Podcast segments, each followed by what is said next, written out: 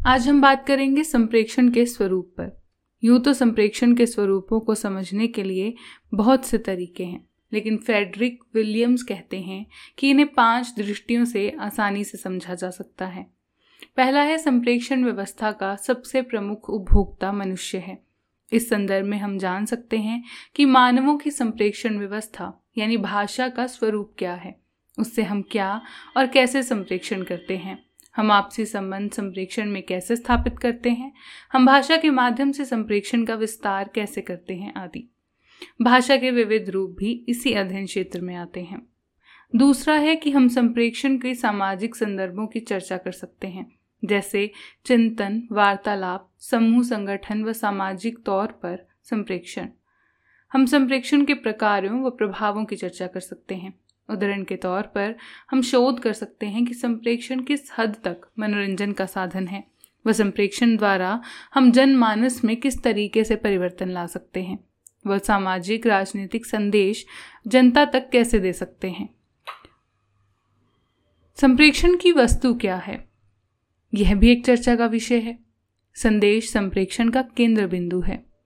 हम यह देखना चाहेंगे कि संप्रेक्षण में संदेश का क्या स्थान है। अंतिम कि हम संप्रेक्षण के व्यवहार की जीवंत प्रक्रिया का अध्ययन कर सकते हैं। उदाहरण के लिए, बातचीत और रेडियो प्रसारण संप्रेक्षण की भिन्न स्थितियाँ हैं। स्रोत, माध्यम संदेश, प्राप्तिकर्ता आदि दृष्टियों से इनमें अंतर क्या होगा? इस तरह जीवन में भाषा के उपयोग के सभी संदर्भ संप्रेक्षण के संदर्भ हैं। इस दृष्टि से भाषा और संप्रेक्षण की अभिन्नता परिलक्षित होती है। इस अभिन्नता का कारण दोनों के स्वरूप की विशेषता है। भाषा ध्वनि, लिपि आदि बाह्य तत्वों से निर्मित व्यवस्था है, जिसमें उन तत्वों का काम केवल भाषिक तत्वों को पहुंचाना है। भाषा की व्यवस्था वह चैनल है, जो अर्थ का वहन करता है। भाषा द्वारा संप्रेक्षित अर्थ वह संदेश है, जो वक्ता भाषा के माध्यम से दूसरे श्रोता तक पहुंचाता है। संप्रेक्षण में भी समान स्थिति है, जिसे हम इस प्रकार समझ सकते हैं कि वक्ता और श्रोता संदेश संप्रेक्षण के लिए भाषा का उपयोग करते हैं। संप्रेक्षण के आयामों की विशिष्ट चर्चा तीन विशिष्ट अध्ययनों अध्ययन क्षेत्रों से होती है। संप्रेक्षण का एक भाषिक पक्ष है, जिसका अध्ययन भाषा विज्ञान के अंतर्गत होता है। भाषा के माध्यम से हम विचारों का आदान प्रदान करते हैं।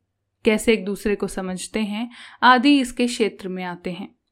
अच्छा संप्रेक्षण वक्ता को अपने लक्ष्य की सिद्धि में मदद देता है। अगर आप किसी प्रयोजन से किसी को पत्र लिख रहे हैं, लेकिन अपना अभिष्ट अर्थ संप्रेषित ना कर पाए तो पत्र लिखने का प्रयोजन सिद्ध नहीं होता। खराब विज्ञापन बिक्री में बढ़ोतरी नहीं कर सकता। ठीक से तैयार ना किया गया जीवन वृत्त नौकरी पाने में मदद नहीं कर सकता। इन सभी स्थितियों में संप्रेषण का भाषिक पक्ष महत्वपूर्ण है। इस तथ्य से अवगत होने के कारण आजकल संस्थाओं और संगठनों में लोगों के लिए संप्रेक्षण के विशेष प्रशिक्षण की व्यवस्था की जाती है। विश्वविद्यालयों में प्रशासनिक संप्रेक्षण यानी कि ऑफ़िस कम्युनिकेशन, व्यवसायिक संप्रेक्षण बिज़नेस कम्युनिकेशन आदि प्रयोजना मूलक पाठ्यक्रमों का आयोजन किया जाता है। संप्रेक्षण का एक भौतिक पक्ष है। जिस अर्थ में हम हिंदी में संचार शब्द का व्यवहार करते हैं। संचार चैनल के माध्यम से होता है। अगर ये चैनल ठीक से काम ना करें तो संदेश ठीक ढंग से नहीं पहुंचेगा।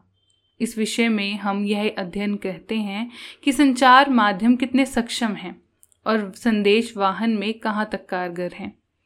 दूसरी तरफ़ हम यह भी अध्ययन करते हैं कि विभिन्न प्रकार के संप्रेक्षणों के आयोजन में हम किस प्रकार के संचार माध्यम का प्रयोग करते हैं। उदाहरण के लिए टेलीकॉन्फ्रेंसिंग आधुनिक युग में सामूहिक संप्रेक्षण का एक सशक्त संदर्भ है, जिसमें संसार के कोने के लोग भाग ले सकते हैं। यह संप्रेक्षण तभी संभव होगा जब संदेश के संप्रेक्षण के लिए उपग्रह संचार की सुविधा मिल जाए। संचार में प्रौद्योगिक विकास की स्थिति से हम संप्रेक्षण की क्षितिज रेखा बढ़ाते जा रहे हैं। तीसरा है कि संप्रेक्षण का एक सामाजिक पक्ष भी है। यह भाषा के अर्थ पक्ष के समान है। हम संप्रेक्षण के माध्यम से क्या संदेश देते हैं? सबसे पहले, संदेश आवश्यकताओं की पूर्ति के लिए किया गया संभाषण है। जैसे, एक ग्राहक दुकानदार से कहे, साबुन है? दुकानदार हाँ है। ग्राहक, एक दे दीजिए। आवश्यकताओं की पूर्ति वाला संप्रेक्षण प्राणी मात्र की विशेषता है और रचना की दृष्टि से जटिल नहीं है। भाषा के माध्यम से संप्रेक्षण इससे कहीं व्यापक है, अत्यंत जटिल है।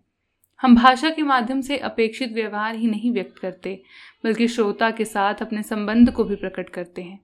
इस तरह चुप बैठ, जरा बैठ जाइए, विराजिए, तशरीफ़ रखिए, आदि प्रयोग मूलतः बैठने के व्यापार की अपेक्षा करते हैं। साथ में श्रोता की स्थिति, उसका वक्ता से संबंध आदि संदर्भों का भी संप्रेक्षण करते हैं।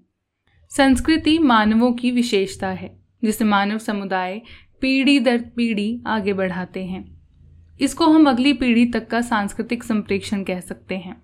इस संप्रेक्षण में भाषा की लेखन परंपरा की महत्वपूर्ण भूमिका है। जिन संस्कृतियों में लेखन की व्यवस्था नहीं है, उनमें वाचिक परंपरा, यानी कि ओरलेसी, ज्ञान के भंडार को सुरक्षित रखने के और आगे बढ़ाने के योगदान के लिए भी कई व्यवस्थाएँ हैं।